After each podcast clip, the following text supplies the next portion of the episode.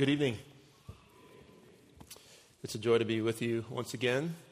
And um, I'll begin by reading today's scripture lesson in Galatians chapter 6, in verses 2 through 5.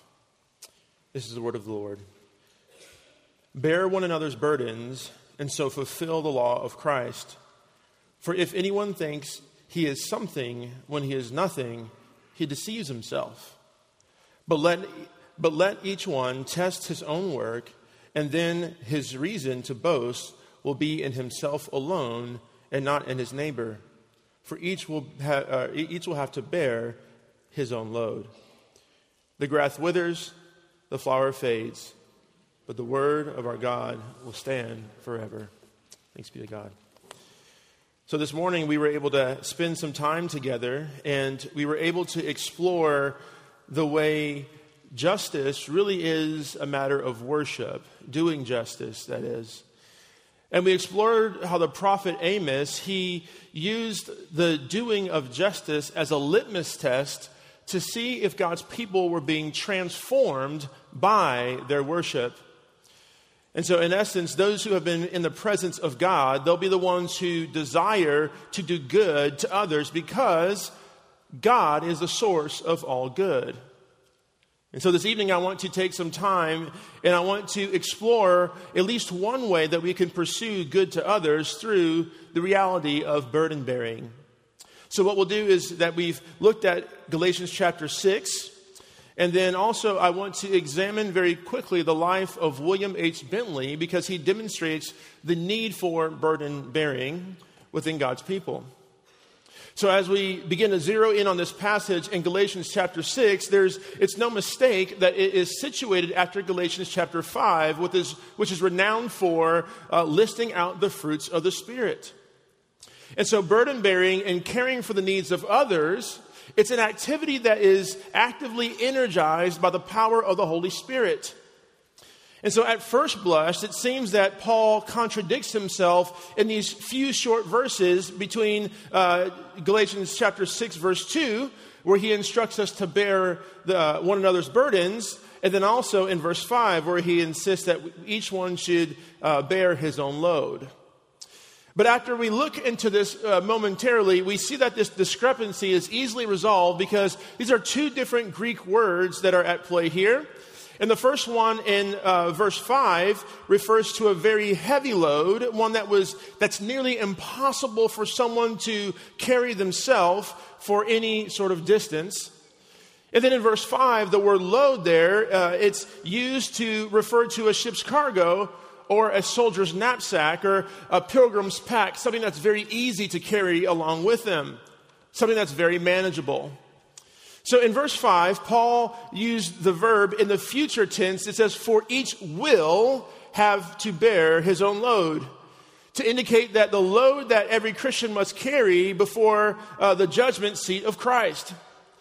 And so while we are responsible for our own load, it's only manageable because God in Christ died and rose from the dead to bear our sin for us. And so the encouragement here is to let the Lord Jesus transform your burden into a load. So now let's look at the burden in verse 2. The text says, Bear one another's burdens and so fulfill the law of Christ. And this is the one that we'll look at, and we'll look at William H. Bentley illustratively uh, for a couple of moments. And so now we, we look at these verses, and so all Christians, we have burdens. Our burdens differ in size, in shape, in kind, based upon God's providential ordering of our lives. And some of us, we have the burden of temptation, as we actually saw if you look to verse 1, uh, and, and, have moral lapses that we see there in that verse. In other of us, we, we might have physical ailments, sickness, or emotional distress, lack of employment, underemployment, uh, or a host of other things. But uh, Christian, no Christian is exempt from having burdens. So by default, we easily recognize burdens that we have borne ourselves or we recognize burdens that we've walked very closely with people as they've borne them. And it's a beautiful thing, isn't it, how the Lord Jesus can prick our hearts for those things that we've experienced ourselves? And that we're, we're, we're prone to action the moment we see them. I know for myself, anytime I see somebody walking through infertility or miscarriage or stillborn or infant loss, my heart is immediately open to them because that's my own story. I, I, hear those stories and I think of burying my precious daughter, and my wife and I, we are propelled into action.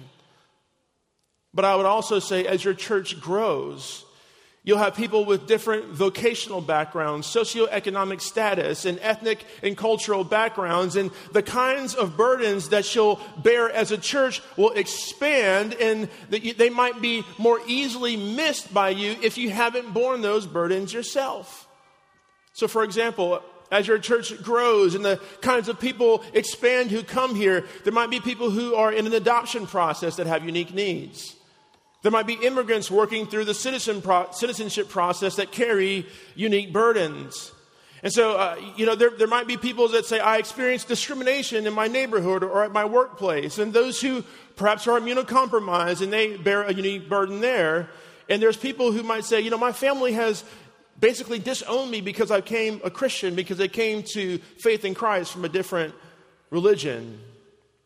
But by the Spirit's help, we'll be able to better recognize the burdens that we are unfamiliar with to help others bear those burdens out of reverence for Christ, as the text says.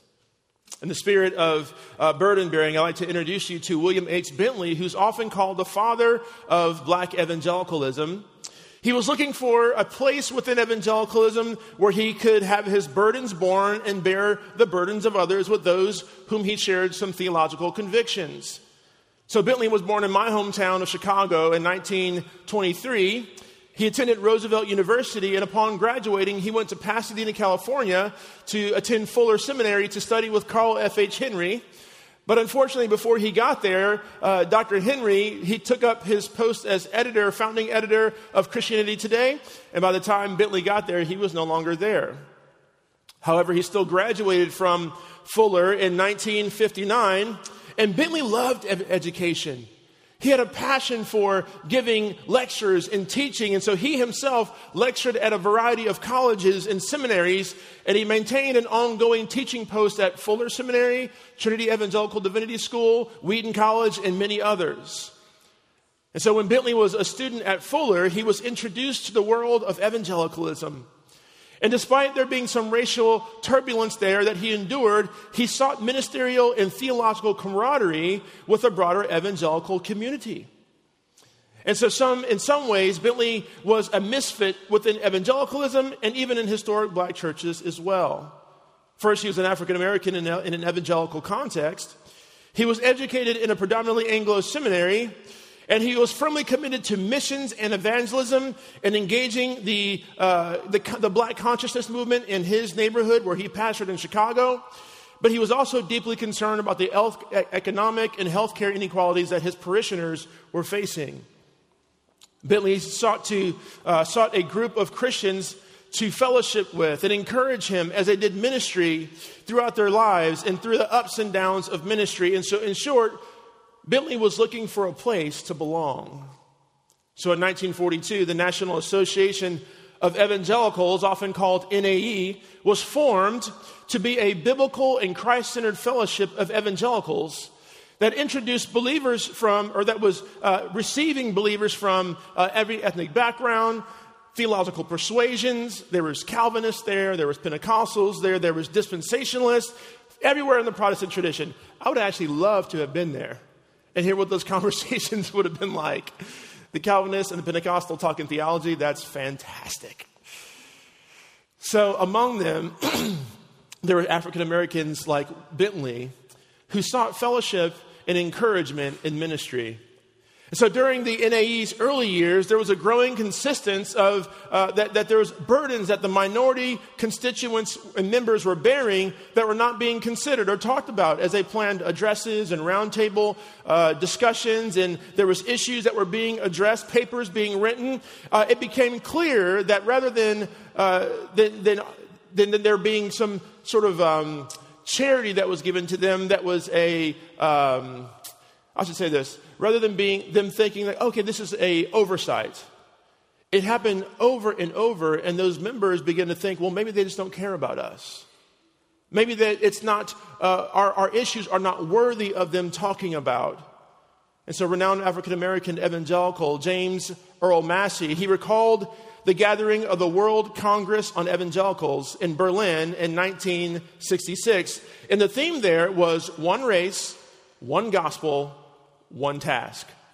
And for 10 days, there was papers read, there was addresses given, and the theme of one race, uh, throughout the whole time, it was never engaged.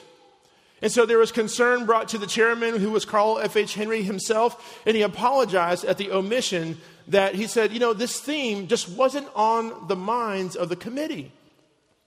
And I, I'm very aware of Dr. Carl F.H. Henry's legacy and his life, and the best I can tell is that he didn't intentionally exclude these concerns from the meetings and things like that. It was simply an oversight, and he was broken over this.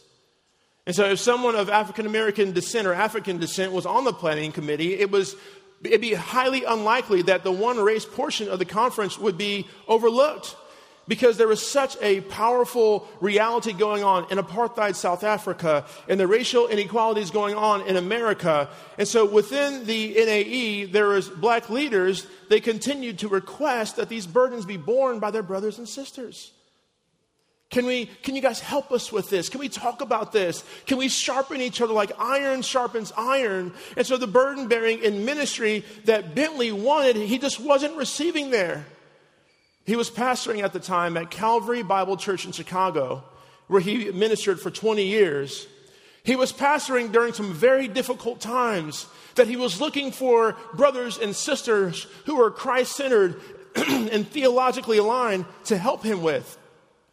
He was pastoring during the civil rights movement and its aftermath. He engaged the various manifestations of the black conscious movement, and one being, being the black power movement. He ministered through the rise of the Nation of Islam in his city, in the early years of the Hebrew Israelites, and the economic inequality felt throughout Chicago. He was looking for somebody to bear his burden. At the beginning of his ministry, he was desperate for this orthodox, Christ centered fellowship where they can sharpen each other. But over time, the indifference and lack of compassion within the NAE caused these evangelical African Americans to have to switch to a different place to find their burdens borne. So there was an exodus, and they developed the National Negro Evangelical Association, later called the National Black Evangelical Association, in 1963. And so these members, they sought fellowship and encouragement in, in their, in their uh, ministry context where they can really talk about the issues that they hoped to talk about with their larger uh, body of brothers and sisters in the NAE. And there's such a awesome heritage of faithfulness amongst the National Black Evangelical Association. So hopefully that'll just wet your whistle to go out and find more about William H. Bentley and others. But there's a lesson in this history there's a lesson for us in this history that we see here. There's a difficult truth that God's people had to grapple with that in order to be uh, dignified and to seriously explore how to minister in their neighborhoods, the NAE divided along the lines of ethnicity. And this is not the first time this has happened in the uh, church. In 1787, Richard Allen and Absalom Jones, they marched out of St. George's Methodist Episcopal Church in Philadelphia after being uh, commanded to move from uh, the, the floor to the balcony. And they were confronted during prayer, and they said, We'll go upstairs, but after prayer. And then one person, they went and got another usher, and they commanded them to move during prayer, and they said, We will move, but after prayer that the, the other ushers came and forced them to move during prayer. So they didn't move to the balcony, they moved out of the church along with all the other African Americans who were in attendance, and they had to start a new denomination to be able to worship in dignity. And so the Exodus that, that they had was one where they can worship God and have camaraderie and training and how to minister into their neighborhoods. However, this breaks the heart of God to have God's people have to separate to be able to uh, be prepared for ministry, to be able to talk about the issues that they're facing in their communities. This is better done together. It's, it's better that we're sharpened for the sake of the kingdom in the same places. And we're not living up to Jesus' prayer in John 17, where, they, where he asked that, that we would be one. And so the question is Is Second Presbyterian Church a church where the burden of all of God's children can be borne? Within evangelicalism, they're, they're uh, much like with Bentley, uh, minority culture Christians are accepted insofar as their biblical or theological questions match that of the dominant culture. Or their, their faith expression matches the trappings of the dominant culture as well. Or the gospel is applied to a list of normal topics that are uh, consistent with what goes on in churches. And the question is is this true of us today? Burden bearing is directly tied to belonging. And people like Bentley, they just wanted to find a place to belong among those who were also purchased with the blood of Christ. And so, what I would like to do is explore burden bearing on three different levels. The first level is individual burden bearing. Have you often, or how often do you put yourselves in the position of others? How often do you uh, listen to people as they are working through the challenges of their life? How often do you invite people who are different from you in your home, sit at your table, and just fellowship on Christ? You laugh together, you cry together, you talk about what's going on in life. How often have you incarnated yourself in the homes of others who are different than you? So, as we listen, it's imperative to listen with a heart of compassion and love in these interactions. And this is how we begin to bear burdens as individuals. And now, as a church culture, as a church, it's, it's important for us to think about what constitutes belonging at any individual given church. So we often look to a variety of superficial means to bring people together, and we even do this among those who claim Christ. And so we try to find all kinds of common ground, uh, even though we have Christ who's in the center. And so I remember once I was talking to some believers who are from very different backgrounds, and I was doing all kinds of gymnastics to try to find the common ground between myself and my brother and my sister. But the reality was that we were overlooking the main thing that actually made us family, and that's Jesus Christ. And so, is it necessary for people to belong to have Jesus plus something else? What is that plus? Jesus plus what to belong potentially in a specific church? If there's anything else that we add to Jesus, it lops people off from being able to belong to the very people of God. And so I think we have to ask that question Has the body of believers added anything to the gospel and for, for what it means to belong in a particular church? And so this is an opportunity for a local church to raise a sincere question of have we added something to the gospel that's a stumbling block for somebody else? And then lastly, strategizing for burden bearing. And this is a, uh, a church wide, a church level uh, sort of idea, and it's primarily for your leaders. However, this also does affect you. Uh, it, it's, it's, it's important that we ask the questions what, whose needs is the church strategizing to meet? Are, are, are, our resources and our time and our energy uh, just trying to meet the needs of the people in the pews? Or is it trying to meet the needs of the larger community? And this is a question that I at least put before all of you because uh, the resources that you faithfully steward giving to the Lord in this church are going to be, by God's grace, yes, going to support you in your uh, maturation in Christ, but also they are going to go into your broader community, into the ends of the earth as your church is trying to bear the burden of brokenness around you. And praise be to God for that. And may more and more of our resources be given to uh, us bearing the burdens of our community around us.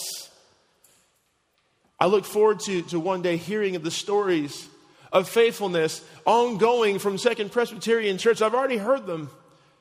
But I look forward to hearing more of them to see how the individuals in this church are continuing to bear the burdens of others, even the burdens that you have not lived through yourself hearing how this gathered body, this people have not added anything to Jesus to belong to this family, But then also hearing how there's all kinds of strategy being done among you to reach and fix and to mend the brokenness of the area and the community around you. So as we close, let's, re- let's revisit Galatians chapter 6 for a moment. And it reads this way once again Bear one another's burdens and so fulfill the law of Christ. For if anyone thinks he is something when he is nothing, he deceives himself. But let each one test his own work, and then his reason to boast will be in himself alone and not in his neighbor, for each will have to bear his own load. So there are burdens that God's people will bear. And our, our burdens take on a variety of shapes and sizes. But my prayer is, is that people can walk through these doors back here, and no matter what their burden is, that they have a brother or sister here if they've gone through that same thing or not, that will put their arm around them and just tell them how much the Lord Jesus cares about them. Tell them how, how you love them, listen to them, allow them to cry over your shoulder over things that you've never experienced in your life. And this, even this, is a sign to the world around us that there is a Christ that is unifying a people around himself. And because of that, there's something different going on within the people of God than anything that's going to go on out there. So praise be to God for all that he's already done and all that he'll continue to do through this church as you bear the burdens of others. Let's pray. Our Father, I do thank you for the Spirit's work in us. For those who are in Christ, we are a new creation. And Father, we're grateful that you are able to uh, guide us and help us to love others, to be one with those who uh, you are one with. And so I pray that you would allow us to continue to learn how to bear burdens. Yes, the ones that we've experienced ourselves, but also the ones we have not experienced. And God, I pray that we would be attuned to your Spirit's guidance on how to do that. I pray that we would uh, seek out folks that we might not know, to seek out folks and to, to love and to pray for that the world says we might not belong together, but we know that in Christ we certainly do. And we'll spend eternity together because of what Jesus has done in his death and resurrection. And because of that, we're grateful. So we thank you for this time. We thank you for these moments of reflection. Uh, bless the, the hearing of the word of God. We pray all this in your name. Amen.